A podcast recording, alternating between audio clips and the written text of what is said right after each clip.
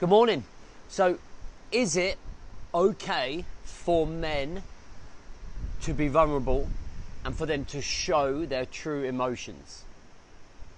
That's what we're going to get into today. Welcome to the Rise to Thrive show. I am your host, James Boardman. And if you are coming through, then please do let me know by either hitting the love heart button, commenting below whether you hide or show when you feel vulnerable or low in emotion, and whether you something you hide or whether it's something you show.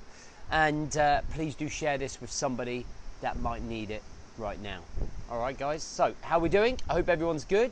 So, let me just adjust this light. Um, so the question at the very start of the show was, in case some of you had just shown up a little late, was number one, is it okay for men to show vulnerability? And is it okay, uh, should it be okay for men to um, show their true emotions and feelings?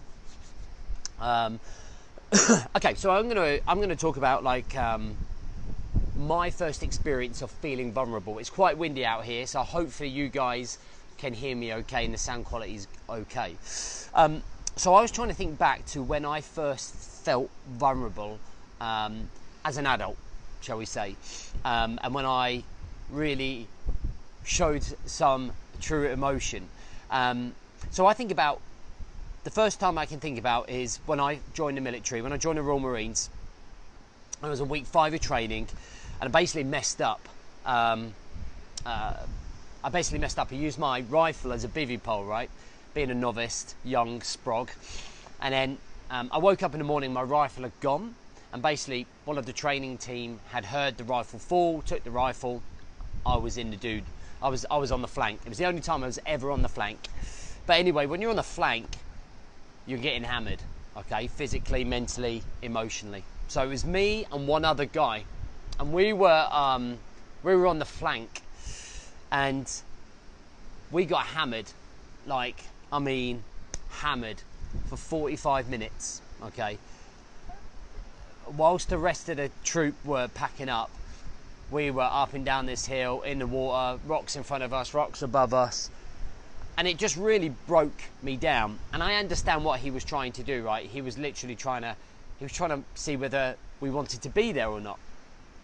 Um, he wanted to test our character all of that shenanigans. But I remember that when I had finished that session and he said, right now back to the coach to go back to base, I remember running back there feeling like all of the barriers that I had ever had up as a young man had been torn down and I felt utterly vulnerable. Like really, really vulnerable. Um, mentally, emotionally, and physically. Okay, I could barely move. Honestly, I was wrecked. Uh, and I remember getting on a coach, and I was not uncontrollably crying, but I started, I started, I started crying. And then when I got back to the barracks, I just felt I, I could not help myself, and just literally felt so vulnerable. I just started crying. And I remember it was the first time that I was showing emotion in front of other people, and I hadn't done that before. And back then, as a young 20 something, I it really mattered to me what other people thought of me. And I, and I remember, specifically remember feeling weak because I felt vulnerable, because I felt emotion. And little did I know that actually it was a sign of strength. Um, and I think that from that period of time to the period I am now, and I kind of look at it and it's a 20 year journey. Like I, to say that that was 20 years ago is mind numbing for me. And I think as some of you who follow me get older, or if there's some of you that are younger, it just shows you how quickly time passes. You're just like, I cannot keep track with how the pace of how fast life is going. But there have been numerous occasions where I have not shown vulnerability, where I've not shown emotion, um, where I have not shown feelings. And it's very much, I think, one of the issues I had when I left the military. Was one of the issues when I left the military. Um, I was in a, I, I was a PTI, I was a physical training instructor in the military, and in that staff room is very alpha males, very strong, dominant alpha male environment. And there was almost a perfectionist mentality in there. And I think that that almost concreted my barriers to being able to expose actually a lot of the insecurities that I felt, a lot of the self doubt that I held, um, a lot of the imposter syndrome that I carried around with me. And a lot of those things I just kept in. I never allowed myself to expose myself because I felt like the environment that I was around did not warrant it. Then I left the military and then I crashed and burned for three years. Like the majority of you know my story. I came out, come out to be a full time father, crashed and burned because I didn't know what was happening to me. Um, got divorced, nearly took my own life. And I, and I, and I truly believe that is because I didn't know how to manage my emotions. I didn't know how to manage that vulnerability coming out. I didn't know how to manage the fact that I was lost, the fact that I had no direction.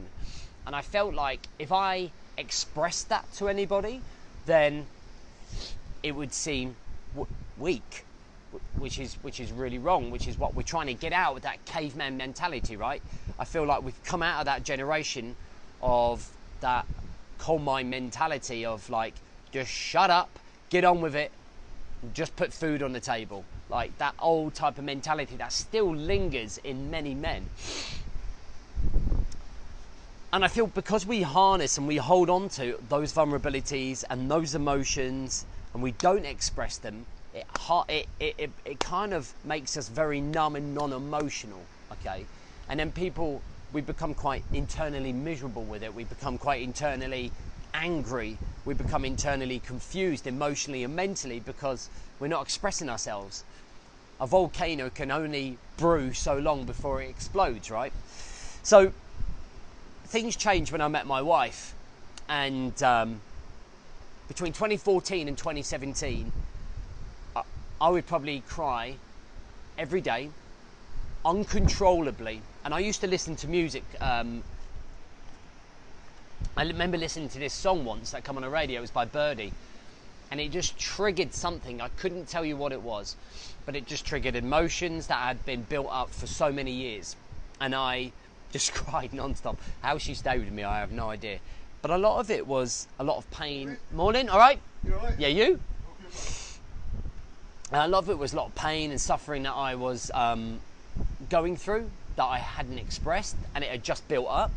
And I felt like it was a three-year detox. It was a three-year detox to holding maybe 12 years worth of emotions and vulnerability in, right? Excuse me. And um, I just outpoured it. Then when Alba was born in 2017 was our first child with my wife, and um, I started to feel a lot more in control of my emotions, and I started to accept that.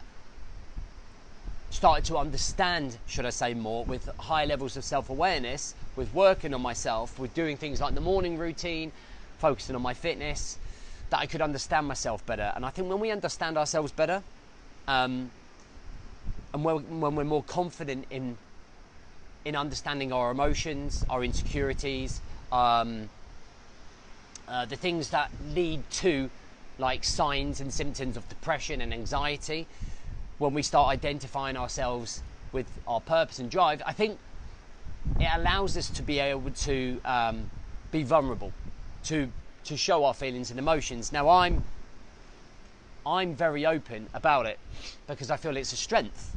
I'm doing it with you right now. I'm, I'm sharing experience with you. I'm telling you that uh, about things that I'm open with. I'm showing you that I can be vulnerable, but I can also be like I can also be super strong. Just because I'm vulnerable, it doesn't make me a bad coach. It doesn't make me a bad father. It doesn't make me a bad husband. It doesn't make me a bad friend. And I think that these, this is what we need to start implanting in here. Is that actually doing those things is good for you because suddenly you don't become this pent up, built up, stressed, confused man who does not know where he's going. He, you can express yourself. And actually, when we express ourselves, when we have a cry, when we brain dump on somebody that we love, when we communicate with our people that matter most to us, we unload all of that, and that allows us to be able to live the life that we want to live that allows us to be able to get on with the next day understanding ourselves better not fighting those emotions, not fighting that vulnerability. And then we become a much better dad. And then we become a much better husband. And the things that we're talking about right now are the things that we should be teaching our children. Like, they should understand that actually, morning, um, they should understand fully that actually it's all right if you feel vulnerable. It's all right if you don't have a good day. It's all right if you don't feel uh, fully secure. It's all right if you feel confused about why you don't feel happy and why other children feel happy. Because if, if we suppress those emotions and we suppress those things that are going on in their head, guess what the kids are going to do? Guess what the kid that that's what they're going to do. I share openly with my big two everything I went through when I left the military, from from my suicide attempt to the emotions to me holding stuff in to me being able to talk. I encourage my boy to always talk to me, and that's why we play basketball. And I don't sit down and go right, talk to me like we play basketball. That way we are able to express, chat, and play. I go for lunch with my daughter, and we make sure that she's all right. She's had counselling. She's she's going through her mental health thing from the split delayed trauma. So it's important to be talking about these things and making it uh, more recognised. Otherwise, we're going to end up bringing up our kids with us being suppressed in our emotions, them being in there, and it's just going to go round in circles in terms of how mental health, how emotional health, how vulnerability, how understanding ourselves better works. Okay, so listen, I hope that helps. Um, one of the reasons I wanted to do it is because I wanted you to, I, I need you to start changing the way that this works. Okay, vulnerability, being vulnerable, letting your guard down, opening up to the people that you love the most, um, is absolutely is absolutely important to your development okay? And we, we all want to be a better man. We all want to be the man we want to be. We want to be the leader. We want to be able to lead us to lead them right? And leading them is leading those people that are most important to us. And i think that that's where we have to break this cycle um, and say right yep you know my dad unfortunately died when i was six but like I would say that my mum never really opened up about the trauma of losing my dad at six. She never, I never went through counselling. We just pretended it didn't, ha- well, not pretended it didn't happen, but we just got on with life and we never dealt with that. And that's why today I'm going through all of this and it's all relating back to that. But if I could have done that work at 10, then maybe the way that I went through life may have been slightly different. But that's what it is. Um, I hope you've enjoyed this morning. I've enjoyed like being able to share that with you, and I really hope that gives you the strength, the the courage, um, the confidence to, to to be you, to open up to you. Um, and I think it's really, really important that you do confront the reflection in the mirror and everything that's going on in here. Okay. Um, have a great day, and I will see you on Friday.